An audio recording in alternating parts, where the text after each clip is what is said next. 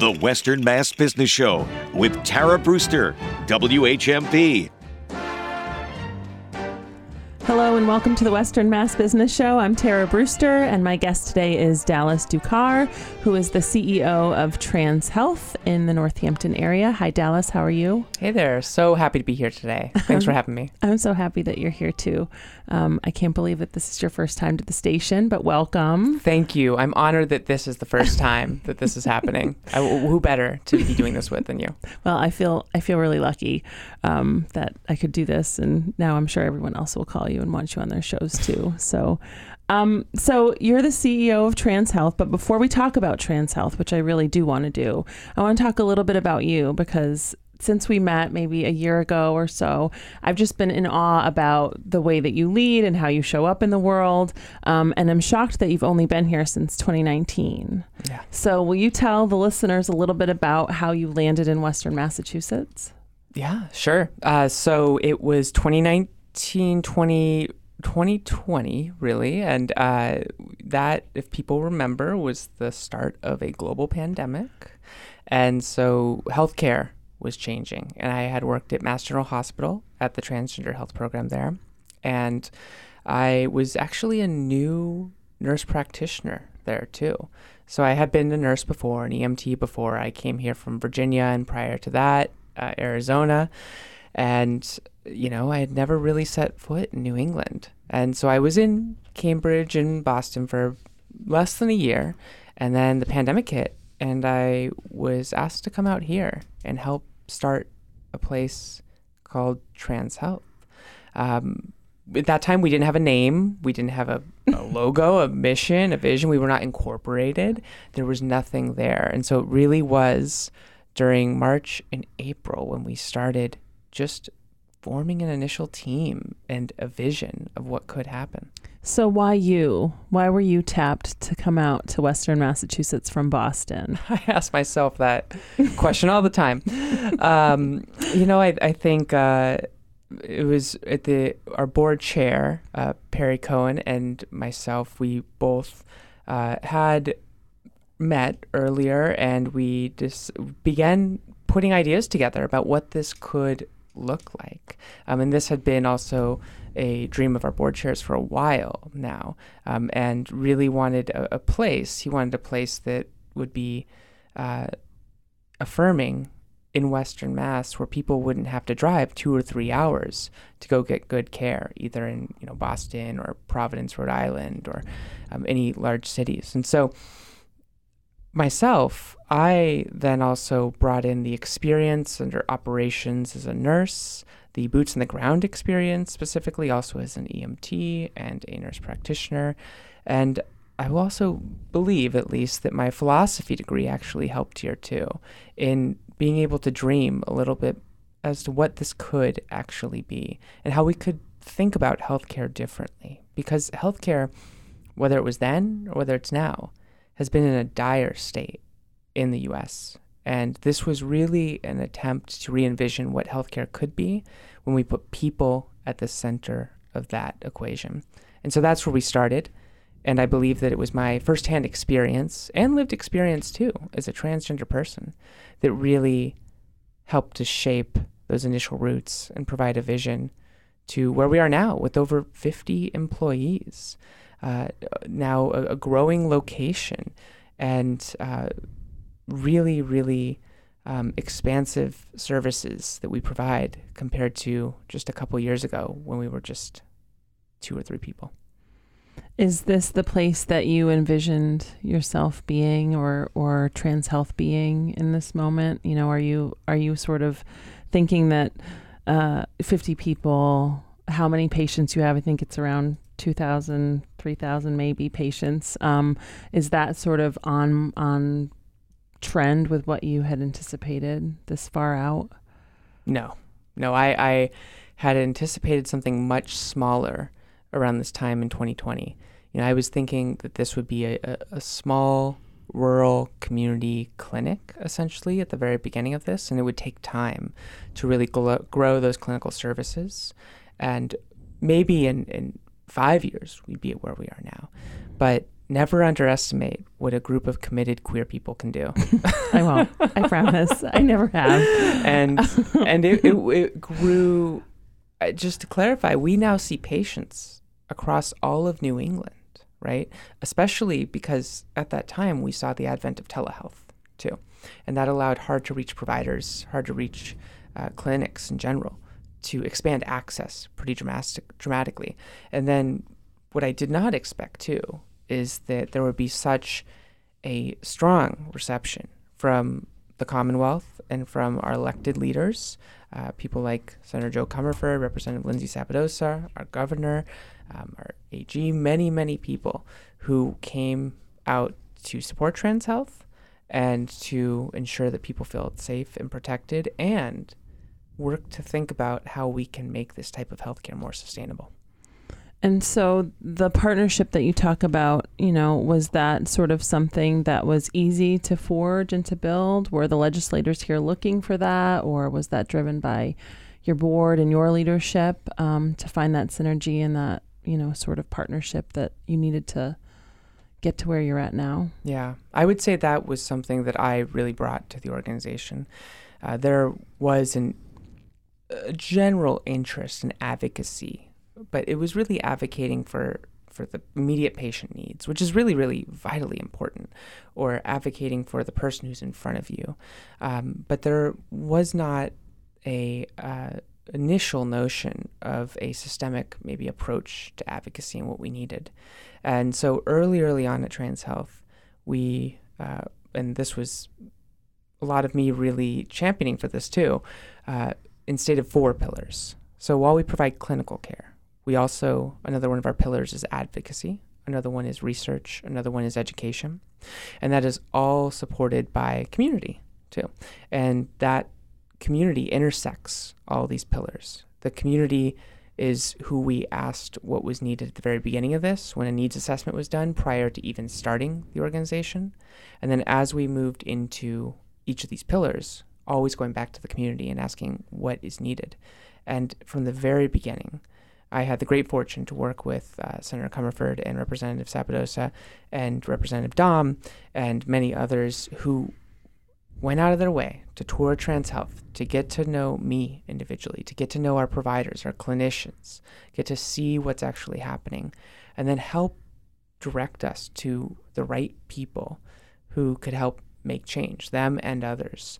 And that concluded now in this past budget session in $500,000 that's allocated for a new public health uh, activity uh, under administered under HHS, this on the state level, that expands education to uh, other providers, other clinicians around gender affirming care, right? That happened, that started from an op ed that we wrote at Trans Health, right? So many op-eds. So many, yes. Over a hundred, I think, is on your website. I was like, oh, wait, I can't read all these. I like, I can't do it. But it starts again, so impressive. Thank you. But it, it goes back to that, you know, that that desire uh, for theory, right? Philosophy, writing, putting ideas down on paper, and then saying this is how practically we can actually do it, right? Let's not just talk about it. Let's do it. And to be able to see that response, to be able to see uh, local leaders like the mayor really uh, help uh, us understand how to apply for ARPA funding, for example, which was able to help our organization too. Um, to work directly with folks on Senator Markey's team and have Senator Markey come out to Western Mass, come and tour Trans Health uh, and understand first from his own perspective and from his team's perspective the impact that we're having. You know, that's it was only possible with those initial connections and that real desire to be an advocate and to bring about systematic change.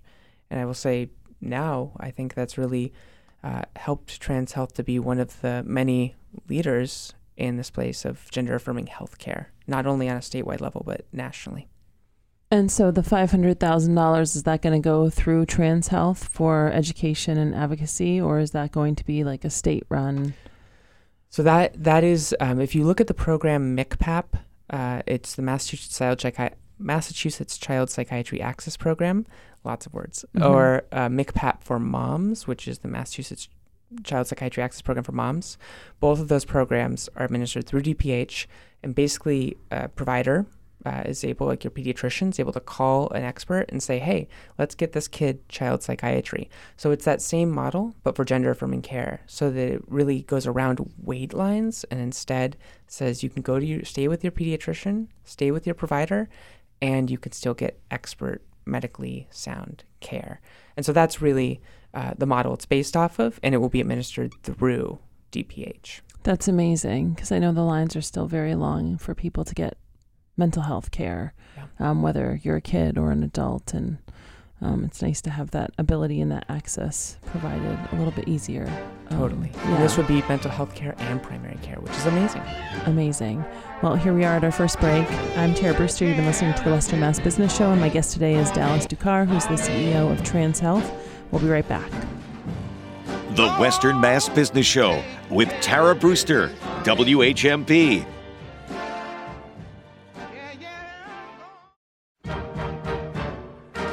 The Western Mass Business Show with Tara Brewster, WHMP. Welcome back to the Western Mass Business Show. I'm Tara Brewster, and my guest today is Dallas Ducar, who's the CEO of Trans Health. And we're talking about gender affirming care and the state of healthcare and Massachusetts and how Dallas arrived here in Western Massachusetts from Boston, from Virginia, from Arizona.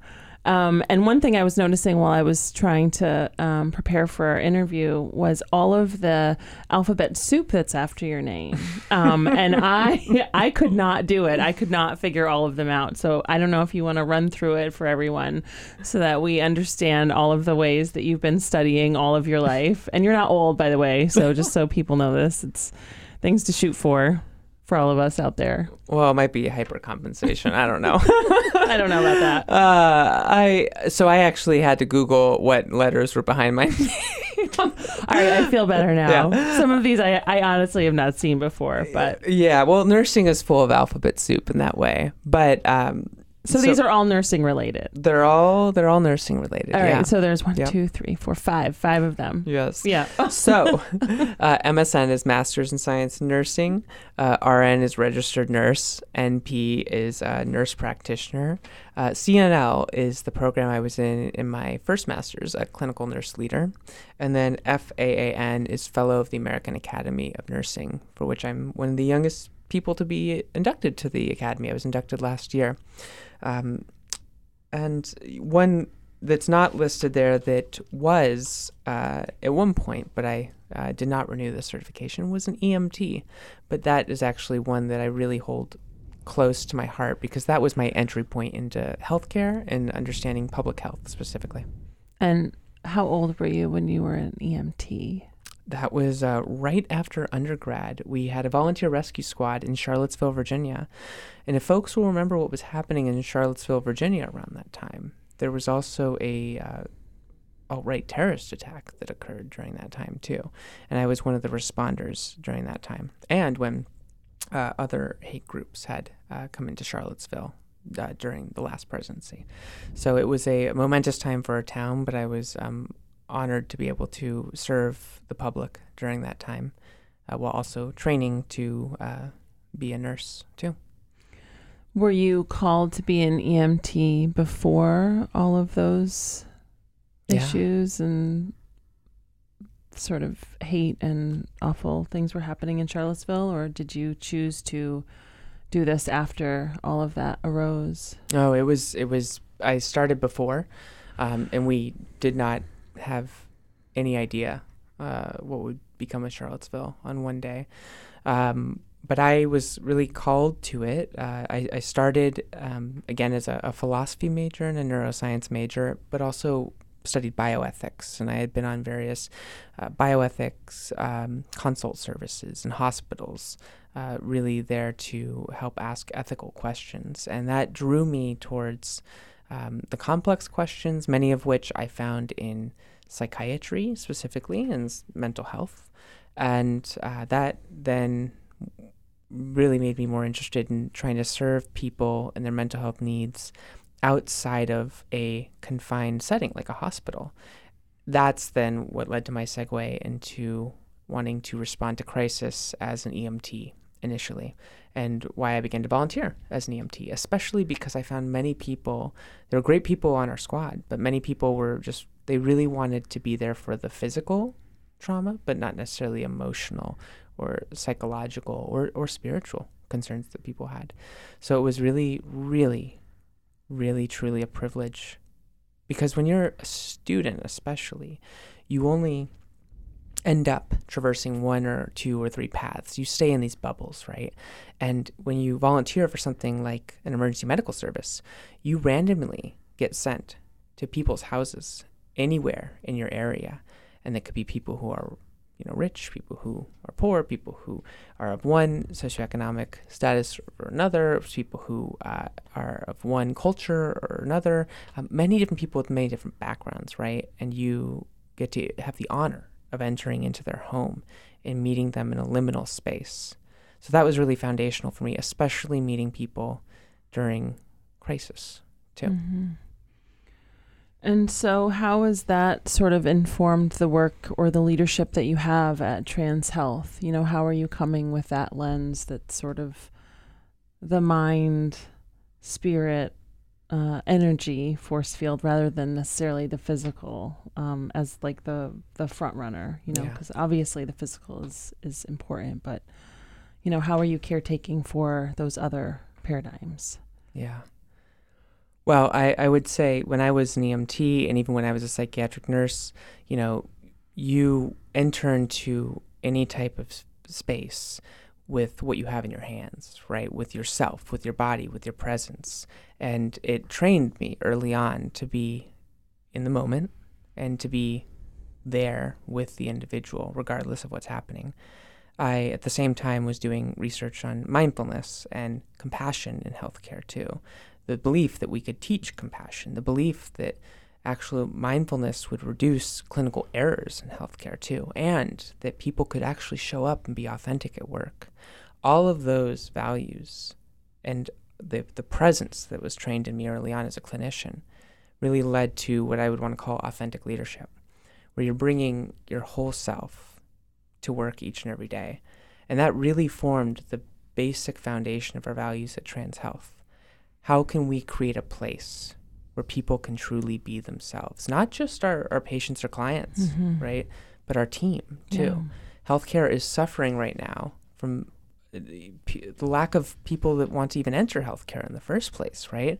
We're seeing people have left in droves, and we're seeing very high uh, mental health distress and even suicide rates in our physician colleagues mm-hmm. and, and nurses. And so, how do we instead create a healing space for our team and for our patients and start by creating a place where people can truly be themselves. And I will say, as of the last team survey we did at Trans Health, 100% of our team says that Trans Health is a place where they can be themselves.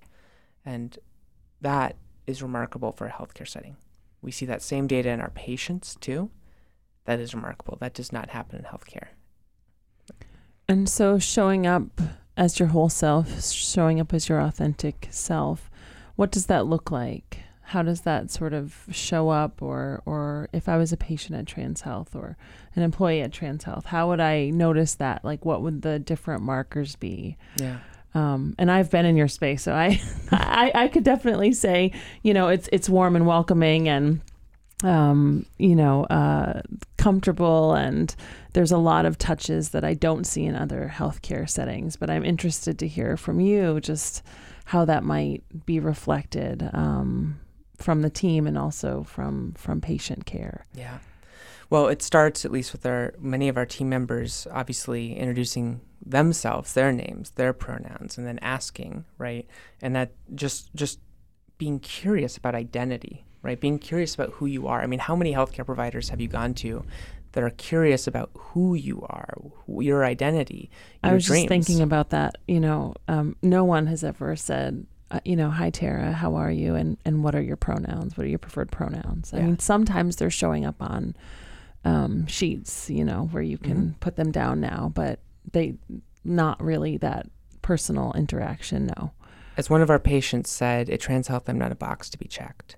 And that's what we're going for here, right? It's not you know, just enter the data into a system and make sure that we've collected it and have a good rate. Mm-hmm. But actually forming that co-created relationship between two individuals, two humans, right? The history of medicine is one where you walk into a room and you're taught as a clinician to see illness, to see pathology. And so instead, it's asking what's right with you, mm-hmm. too. Where do you want to go? How do we help you get there? And being okay, being humble enough to say, I don't know. Many, many clinicians across the board want to be experts, right? I and think they're expected to be too. Mm-hmm. You know, societal pressure puts like all of this, you know, sort of just you're supposed to know and you're supposed to have all the answers. And so there's this expectation of knowledge and, and wisdom yeah. that might not necessarily be there. Yes, exactly. And that's just, you know, something that historically with those expectations has been a lot of pressure too.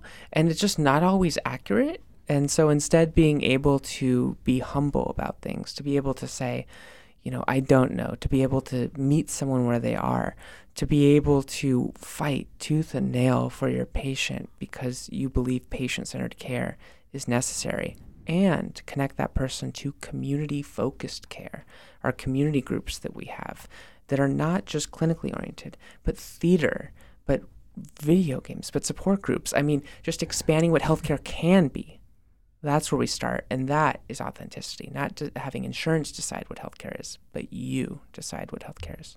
I don't think I've ever heard anyone in healthcare say that they were going to refer me to, to like a, you know, like theater or, you know, some other modality that, that could, you know, fill up my, my bucket that was needed that wasn't necessarily healthcare um, centric. So I think that's a really phenomenal um, suggestion and line of thinking from Trans Health. So this is Tara Brewster. You've been listening to the Western Mass Business Show. I'm here today with Dallas Ducar, who's the CEO of Trans Health. We'll be right back. The Western Mass Business Show with Tara Brewster, WHMP. The Western Mass Business Show with Tara Brewster, WHMP. Welcome back to the Western Mass Business Show. I'm Tara Brewster, and I'm here today with Dallas Ducar, who is the CEO of Trans Health. And we are talking about healthcare and all of the ways that healthcare clinicians, practitioners, nurses, people, humans can show up for patients and what patient care should look like, could look like, and is being revolutionized to look like. Um, my question is how many times has sort of this happened in healthcare? You know, you talked a little bit about how there's an expectation of the the care provider to be all knowing and you know a little bit benevolent of of all things um, but you know how has this model or other models or the healthcare model sort of been um, changed over time since it first started you know is this a fifth iteration? Is this how it's going to be mm. for a while? I mean, you know, where are we going? Is this going to is this going to work for more than just places like Trans Health, more places than just Western Mass because I feel like we do live in a super bubble here of of not only blue but just like of of expansive thought and a little bit of emotional intimacy and uh, emotional intelligence, if you will. Mm-hmm. So, you know, mm-hmm. I'd love to get your perspective on that because you were so in the know with all of these things. Yeah. Well, if you look at the history of healthcare, there's really no institutionalized history of healthcare before really the the late 1800s, early 1900s. I mean, most care was really delivered by a lot of different nurses and midwives in the 1800s, 1700s. There were some, you know, physicians, um, but there really wasn't a formalized, uh, you know, program for physicians, and a lot of care was really passed down, especially through uh, different nurses or midwives in early histories uh, in, in healing people in a small community in some way. Um, some were actually said to be witches at times too. And there's lots of literature on that. But we won't digress into a huge history lesson. I will say that I, am laughing because I was just at historic Northampton and they had this whole series of Northampton history and they were plays that were acted out and one of them was um, the story of the Parsons family, mm-hmm. um, who was a well-known witch in our area. Mm-hmm. Um, yeah. Yeah. So, getting being to spooky called. time yeah. too. Yeah, yeah, I know. It's like being called, yeah. calling the spirits. Yes, but we, uh, you know, then saw institutionalized healthcare, especially with the forming of the American Medical Association and the American Nurses Association, um, that there was more formalized education and training, and we saw generally then also with the uh, after World War II, um, a lot of uh, insurance programs starting to be offered by employers. And the United States is one of the only countries in the world that offers uh, insurance through employers, right? And that was really as a, a, benefits package that was offered way back in World War II to attract people to different jobs. Um, and unfortunately, it is stuck, in, whereas other countries have single payer systems, right? Um, and then as we saw, you know, progress through that, we we then also saw more uh, formalized, institutionalized health care, and especially uh, lots of dollars be concentrated in larger hospitals, for example, and then eventually now to the point of specialty care, where you really don't see in today's day and era primary care, mental health raking in the big bucks, where you see the economic real uh, winners in healthcare, so to speak, is uh, in specialty services, especially places like maybe surgery, for example, um, maybe in uh, larger oncology centers, for example. Um, and so there's a less of an incentive for people to enter into primary care or mental health, and you also see uh, less incentive for, uh, you know, the shingle to be put out, and you have, you know, one doc or one provider, one NP who's out there starting their new practice. If anything, you're seeing smaller practice being gobbled up by larger primary care groups. And by less of in- less incentive, you mean less pay? Yep. Less protection, like legally for insurance? Uh, less less pay, less financial incentive to be so less ability to really stay financially sustainable in those spaces.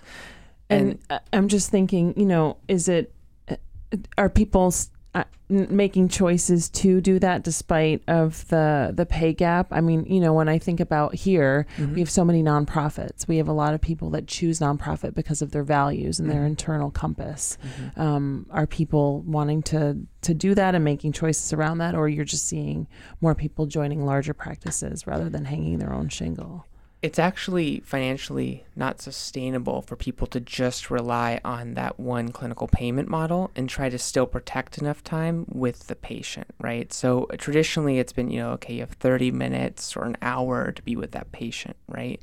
Now, if you've been to a, primary care provider recently, it's squeezed into 10 minutes, 5 minutes, you may, it's 15 minutes. You're lucky if you even get to see the person who you're supposed to be seeing versus maybe, you know, someone else who's assisting there and they're maybe coming in and just reading a chart.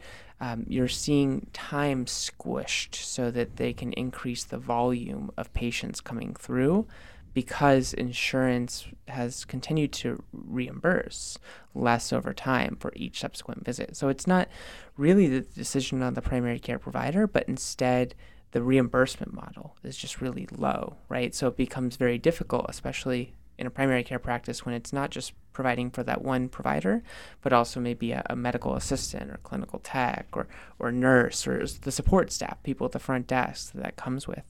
So when you ask about sustainability at Trans Health, we have been exploring alternative funding models, uh, and we are a nonprofit. Uh, we rely heavily on donations. We're exploring in uh, pharmacy programs to really additionally supple- supplement uh, more revenue. Um, exploring also uh, different service lines too, to really look outside of just offering primary care and mental health, but it allows the whole model to then work and allows us at Trans Health to protect that time. It is impossible for us to schedule anything less than a 30 minute visit or hour long visit. Hour long if you're new, 30 minutes if you're a return patient. That's just not happening really in the primary care space.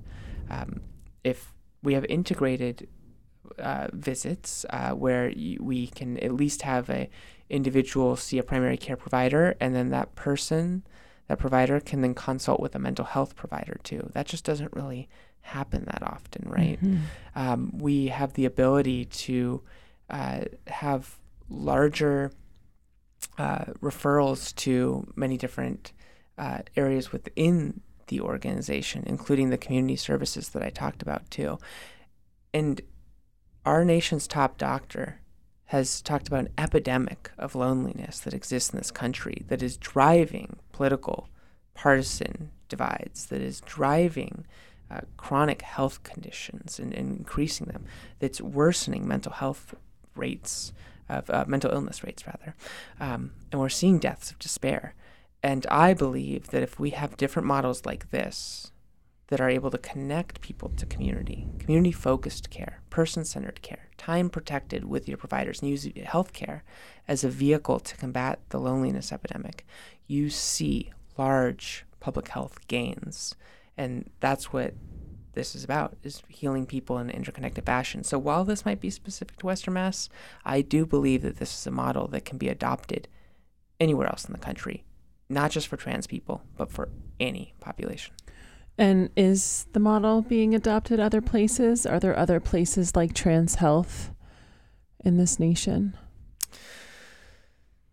I, I would say that there are a lot of places that talk about person centered care, a lot of places that do, I'm, I'm sure, practice elements of person centered care and holistic care.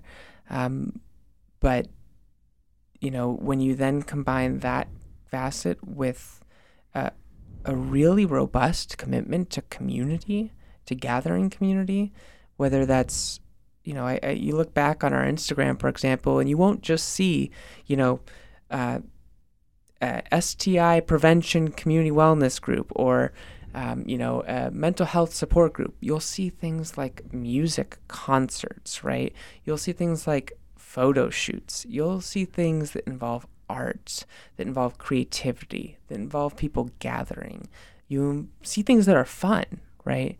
I don't know of many other healthcare organizations that center community services like that. That to me feels really unique. Yeah, I was just thinking about it while you were talking because I had the opportunity to go to see Alok when you brought um, them here uh, at Bombyx, and um, it was just incredible to think about a healthcare provider, a nonprofit healthcare provider, bringing that experience to share with the community, to be engaged, to sort of lead in that way. Um, I know the Fat Sex Therapist is coming up. I already have my tickets mm-hmm. to that. Pretty excited about that. And then, of course, Pony Sweat um, is happening on Saturday, September 9th from oh, yeah. 12 to 2 at Look Park. Um, and if there were ever a partner in the world that would uh, align with your mission and what you believe, it's um, Pony Sweat from LA. So, oh yeah, grab really your neon tights. excited about that. My uh, my video has been in my phone for just waiting for me to put it out on Instagram. So I, I need to do it. Wait. I need to show it to you. M, M and I did it at Bombyx the other day, and it was pretty epic. But here we are. It's already time for another break. This is the Western Mass Business Show. You've been listening to Tara Brewster and Dallas Ducar, who's the CEO, talk about all things health related. We'll be right back. The Western Mass Business Show with Tara Brewster, WHMP. The Western Mass Business Show with Tara Brewster, WHMP. Welcome back to the Western Mass Business Show. I'm Tara Brewster, and you've been listening to a great conversation I've been having with Dallas Ducar, who's the CEO of Trans Health. And somehow we've already come to our last segment. I can't even believe it. So we're going to try to fit everything else into this one. Um, so you have no more questions about anything. But, um, you know, I would love to know, first of all, Dallas, how can um, people sign up to be a patient? You know, what does that process look like? Um, can you tell us, please? Yeah. Well, I'm really grateful to announce that since we've gone through a massive hiring push, that we have many, many new skilled and qualified primary care providers uh, that offer many different services, uh, mental health providers as well, prescribers and therapists, our support groups. All you have to do is go to transhealth.org. There you'll find a little link on the site that says new patient. You click that, you can become a new patient. You will then get a little calendar appointment and someone will give you a call. And that's all you have to do to sign up.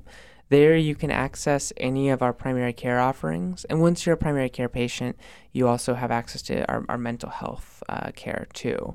Um, there's also our drop in hours in our community room. So you can just drop in if you don't want to become patient. We have a clothing closet there. We have an expanding library there, lots of art projects, a place where you can go play Wii, peer support groups that have over like 450 people in those. Um, and because they're hybrid, you can do them via Zoom or in person too.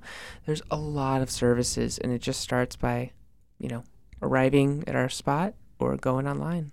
And I do think your community room, um, I'm glad you brought that up because I was going to, if you didn't, is uh, just a real marker of your identity and um, how community focused you are as an organization. Um, because being in that community room is really warm and welcoming. There's a whole clothing closet, as you said, and you know supplies that you need to do different things, perhaps binding or or whatever um, your need might be.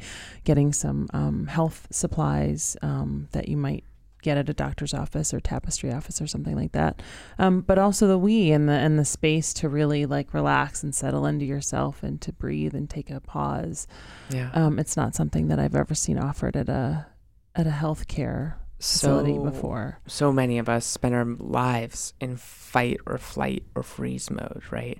And instead, this creates a sanctuary, a place where people can drop in. And how many people do you know actually want to go to their healthcare provider's space, want to go there and you know just hang out. That's not a typical thing. Yeah, yeah. The artwork too in the rooms um, I'm thinking of right now too is just really unique and different, and I think picked out by a lot of the staff and Mm-hmm.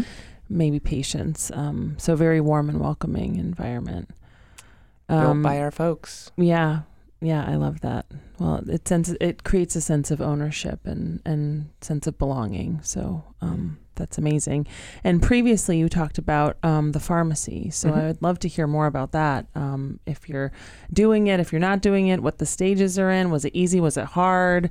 Um, why the pharmacy? Yeah. Um, Yeah, so so we are grateful to be supported through a federal drug pricing program. It's called 340B, and it is one of the lifebloods for many different community health uh, organizations. Um, and we specifically are awarded this grant through the Department of Public Health. Um, it doesn't transfer any funds directly to us from the state, but instead, it actually allows us to buy pharmaceutical medications at a cheaper cost from manufacturers and then get those directly to patients. And so essentially, it allows us to buy cheaper medications, and some of that money can go back to the health center, which then allows us to rec- recoup some cost savings from those medications. And that then allows us to provide more community programming. Um, allows us to help provide more access to primary care, to mental health care, allows us to just provide the services that we already do and make this more fiscally sustainable. And it also has allowed us to help patients who have otherwise would have had to pay thousands upon thousands of dollars for some of their medications. Instead, we've been able to provide those medications without any charge. And it's all because of our dedication to our patients. My hope is that we'll eventually be able to build an on site pharmacy. We don't have that right now, but that really is where I would like to see us go. Well, I'm I'm very proud of you and, and the whole team over there for doing the work that you're doing and always trying to to create and, and make more sort of steps on the on the stage or more platforms um, to the stage. And one other thing I wanted to talk about was advocacy. I feel like you're out and about a lot. I mean, I know that we're you know we're connected on social media, and so I get to see you in Washington D.C. and in Boston, and you know having Senator Markey come um, to Trans Health here. Um, what does that look like for you? I mean, I know from what I see, it looks like, but you know, how are you moving the needle not just for trans health and in Western Massachusetts, but how do you feel like you're moving it on a larger scale? Yeah. Coalition building. It starts with coalition building and really being engaged with community partners, whether it's across Massachusetts or across the country, that are really vested in the same values. Uh, and really, that's patient centered values and community oriented values too. And so that's been moving the needle on trying to increase reimbursement parity for telehealth visits, for example, and in person visits, because insurance shouldn't reimburse less for one than the other, for example it's also been trying to expand healthcare access. It's trying to expand, uh, you know, insurance payments. It's trying to increase more incentives in our system. It's also been trying to really uh, remedy some of our um, uh, larger uh, systemic issues that we see across different uh, different uh, strains of healthcare too. Um, and it's, you know, even been going to places like the the White House and to other places in D.C. to different members of Congress too, and also talking about how things like our environmental health or our civic health is related directly to health care, and all of this is is really connected. I I love the, just the the really landing point on connection and how um, aloneness is really something that we need to to not be doing. But I I often think that you know I can't do anything if not with the community and with partners. And so I love that you know you're thinking about the partnership as a way to really move the needle for for more of us for more of like the larger overarching structure of healthcare and of taking care of humans. Yeah, partnership and also having conversations, especially with those that you may not always find yourself having conversations with. Well, and, and that leads me into the another question that I had for you was, you know, how to be an ally you know, and how to be how to be uh, in communication with people who aren't necessarily um, of the same mindset as you, or um, thinking or, or as open as you. You know, how how do you sort of navigate those conversations? Yeah. Well, there are around 21 states right now that have currently banned gender affirming care for youth. And so it's really important to note that we are at an all time high in an attack against gender affirming health care across this country. And one of the really, really vital things to do is to begin conversations with those that may not always agree with you because the majority of the country doesn't actually know whether they know a trans person or not. And so the media can then create an idea of what a trans person looks like versus people who get to hear narratives of real trans people, right? Who might be their postal, you know, deliverer, for example, might be uh, a firefighter, a nurse, for example, and to be able to know those narratives really helps to dispel myths. It's also really important to not make assumptions and to really be ready to uh, uh, provide the right uh, information uh, when people are spewing disinformation. Um, but perhaps most importantly, share focus on shared values. Focus on shared values like that everyone deserves the freedom to be able to live their own life the way that they want. They deserve the liberty to be who they are, their own ability to pursue their own happiness. Those are core shared values in this country. And when you start at that foundation, I think we find that there's a lot more that we actually agree upon and that the disagreement is fed through misinformation. I agree with that. And I think a lot of it comes down to, to basic human needs, you know, and we all have needs and we all have wants and desires, but you're right, they are overlapping very frequently. Um, so I just want to say thank you so much to Greenfield Savings Bank, who's one of our sponsors, and also to Business West. Finally, Craig Della Penna, who is a realtor in Florence uh, and my neighbor. Thank you so much uh, to you. And Dallas Ducar, thank you for joining, CEO of Trans Health. I love the work that you're doing and I love your leadership. Thank you for being in Western Mass with all of us. This is Tara Brewster from the Western Mass Business Show. Thanks for listening. The Western Mass Business Show with Tara Brewster, WHMP.